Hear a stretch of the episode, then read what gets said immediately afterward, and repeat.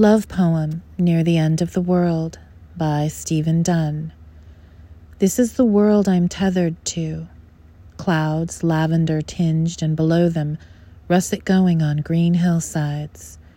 Everywhere, various aspiration of transcendence, like my fickle heart wishing to redefine itself as an instrument of hope and generosity, and flower beds with just enough rainwater to turn cracked soil into a vast blossoming Something keeps me holding on to a future I didn't think possible.